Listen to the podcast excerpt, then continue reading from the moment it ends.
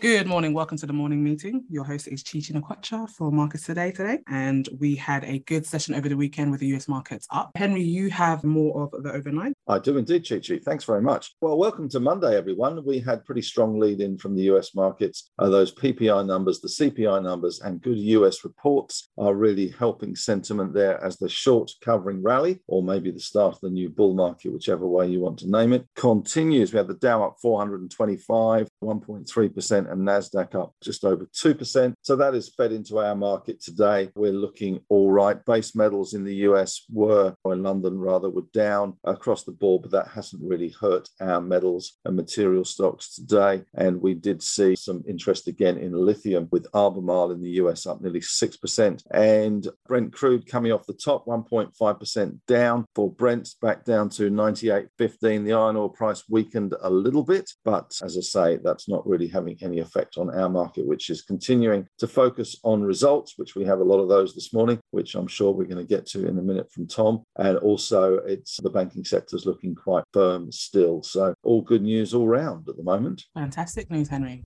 And Tom, over to you with the local market. Thank you, Cheech. Yes, well, our market having a good start to the week, up forty points as results flow in. Tech and miners are outperforming. Energy and financials are the biggest weights on the market. Bendigo and Adelaide Bank off more than six percent on their numbers. Dividend of twenty-five cents flat on the year. Westpac off one percent on its Q three update as well. So far, we've had about thirty companies reporting results, thirty blue blue chip companies rather, and half of those have surprised to the upside. sixty-three percent have posted higher earnings versus a year ago, and fifty percent have increased their dividends. So some good numbers there at the start of the season. Nearmap up more than thirty percent on a two dollars ten cents takeover offer from P E firm Toma Bravo. Oz Minerals O Z L has received approval from the W A government from its West Musgrave project, and we have Center Group S C G trading ex-dividend down one point two percent. I'll just run through some of the results reactions today. Car sales up three point five percent. Blue Scope Steel up two point six percent. J B Hi-Fi down zero point seven five percent. Beach Energy off eleven percent. And I will have a results reaction table in the midday email. And we've also got the bigger table in the strategy piece today and the market feed as well, updated with a few more reactions there.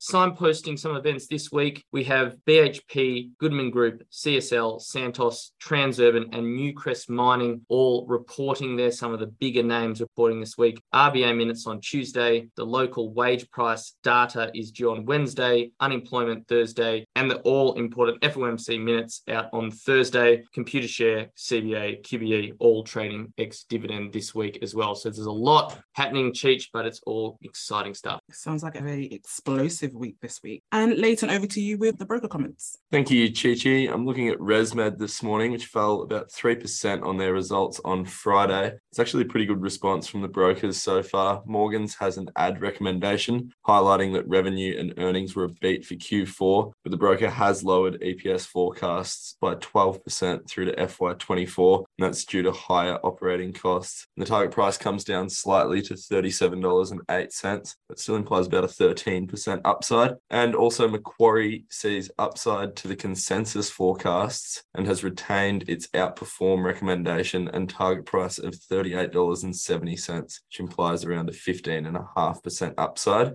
And I'm also taking a look at Insurance Australia Group. They were up one point one percent on their results on Friday, and it's a bit of a mixed response out this morning from the brokers. Macquarie saw no new information following the pre-release on July twenty-second, and the broker retains its outperform recommendation and increases its target price slightly to five dollars and fifty cents, which implies an eighteen percent upside. But Morgan's has downgraded to a hold, and earnings forecasts have been downgraded by nine percent for F Y twenty-three and F Y twenty-four. The broker notes reduced investment income and inflation are key earnings risks. The target price drops to four dollars and ninety-five cents, cents, which still implies a nine percent upside. And U B S comes in with a sell recommendation this morning, noting that while core trends have moved positively, the broker remains cautious of downside risk to earnings. U B S says it sees more upside risk in other general insurers. So the target price increases slightly to four dollars and twenty cents, but that's implying a ten percent downside. Thank you, Chi Chi. Thank you very much, Leighton. And I think we're back to you, Tom, with the ideas. Yes, I have an idea on J B Hi-Fi, one that I've followed and had some comments on prior. Full year numbers out today shouldn't come as a big surprise given the re-release numbers on July nineteenth. The stock up more than eleven percent in that time. J B Hi-Fi opened up then eased. They're now down around zero point seven percent. So not really changing that much. Result in line with expectations. No guidance for the full year, but momentum continues in their trading update that they highlighted. Sales continuing in the month of July, dividend ten percent higher, paying a massive three dollars and sixteen cents full year dividend. And we'll have to wait and see what the brokers have to say tomorrow, but it's clear that J B H has managed to deliver another impressive set of numbers. Momentum has continued into F Y twenty-three. The consumer is still resilient, and we had the C E O out today talking about consumers shifting towards more value offerings, which J B Hi-Fi believes it has. And, and even if the stock goes down a little bit today, a negative reaction could still present an attractive opportunity to buy a quality retailer, one of the best retailers in Australia, at a discount to its historical P E and peak P E ratio. So I've said it's a buy. And you've done a buy herself for J B Hi-Fi as well. Yeah, recently. So that was also based off the preliminary numbers. I said it was a buy back then. If you listened to me then, you probably would have made that eleven percent. And look, it's still a quality company. And we'll share that link as well in the newsletter today as well. Cool. And Henry, you just came off AusBiz. Wanted to go into a bit further with your Henry's take? Thanks, Jeets. I didn't actually talk very much since AusBiz at all, really. Um, but just backing up Tom with J B Hi-Fi, I was in there on Saturday. So it's always good to go and have a little look around the stores with the Mark one eyeball, see what's going on. I wouldn't say it was chock full of people buying technology, but certainly slow and steady was the way of things. And that was quite a big J B Hi-Fi, the biggest mall in the Southern Hemisphere. So that is interesting, but certainly, you know, it's had a pretty good run. So well done, Tom, picking that one. As far as the market goes, interesting, of course, this week we're going to see the B H P number out, although we have seen production reports very much like Rio. It is more a question of the dividend, and we're expecting a full year dividend around three dollars and eighteen cents U S per share, underlying net profit of twenty point four billion U S. And over the weekend, I don't know how many people saw this, but Aramco became the most profitable company with the biggest quarterly report ever, and it reported quarterly reports of forty-eight point four billion U S dollars in the quarter. That is in a quarter.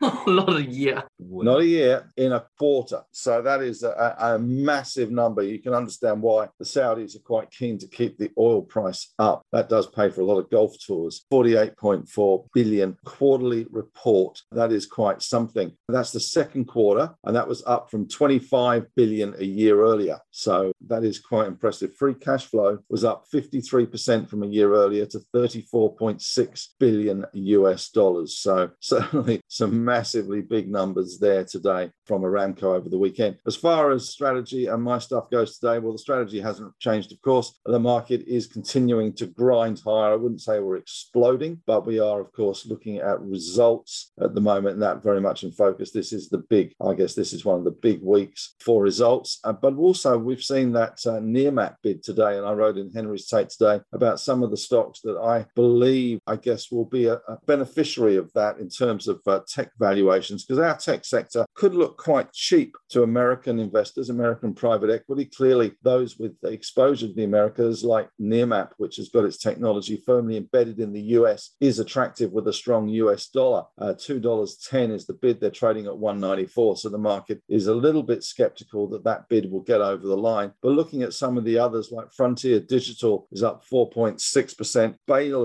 which is a fund manager in that space and uh, invests in tech stocks, that's up four point seven percent this morning. And the other one that I highlighted today was Dubber, which has had a massive fall. Again, uh, it's got quite a big U S presence. It has had a little bit of underwhelming uh, results recently, as its cash burn is quite, uh, was a little bit worrying, the cash burn. It also doesn't seem to have the leverage to the platform platform had been expected to have by some analysts. So that's been a little bit disappointing. But having said that, we've seen the playbook with Zip when they actually change their strategy and stop going for growth at any cost and start focusing on the costs themselves. Uh, we can see big rises. So Dubber is one that popped up on my radar as one that may prove to, uh, to hold some allure. So that's good. But as I say, I wrote a short piece for strategy. Marcus obviously still away in the outback, but just highlighting the fact that there's nothing really to upset the apple cart, although, uh, you know, we are very much focused on results at the moment. So onwards and upwards, stay long and sing a song. And uh, it's results, which I have to say, when you look at the results, they haven't been bad. And we haven't seen too many landmines. There's been a couple. C P U had a bit of a, a ten percent drop on their numbers, but it's starting to find a bit of a support, a bit of a base. And I suspect that those that have reported badly uh, will find a base at some stage. But we haven't seen too many massive explosions in the market. I guess continuous disclosure helps. And also, we haven't seen too much pessimism from companies. Com- companies seem to be quite optimistic despite interest rates and inflation being driving forces. So, uh, so far, so good. Thank you very much for that, Henry. And we'll move over to question of the day. What is your highlight from the results season so far? Leighton, do you want to open us up? Sure thing, Chi Chi. Following on from what Henry said there, I think the optimism on the outlooks has been really surprising to me so far. They've, they haven't been as downbeat as I thought they were going to be. I think seeing a lot more upside to the outlooks than I was expecting. That's good to hear. And how about you, Tom? Yeah, in a similar vein, it's the strength of the consumer. We've talked about it uh, for a long time, but especially with the retailers, J B Hi-Fi, preliminary numbers, record numbers, showing that even in this environment, we've got higher cost pressures, higher living expenses. There is a big buffer built by households and businesses. So the outlooks have been okay and the results have been okay and the consumer's actually in a pretty good shape. Glad to hear it. And how about you, Henry? I think what's been interesting is the News Corp results. It's not a stock that we really focus on too much, but it does pervade. Some of the result was predicated on the back of their digital financial offerings, Wall Street Journal, et cetera, which has done uh, pretty well. So I think that's that's a bit of a sign. Certainly the numbers were good, and that's fed into some of their satellite companies, R E A Group, et cetera, which have been doing well as well. So I think that's a bit of a sign that maybe all is not quite so disastrous with the world that maybe some had thought. And maybe we are going to continue to see uh, optimism coming out from companies. But so far, as I said earlier, it does seem as if we have not seen guidance being the, the Debbie Downer that some had suggested it could be. Glad to hear it. Thanks for that, Henry. Leaving on a positive note, enjoy the rest of your Monday, guys. We'll see you here tomorrow. Thanks, Jim. Thank you. See you, H.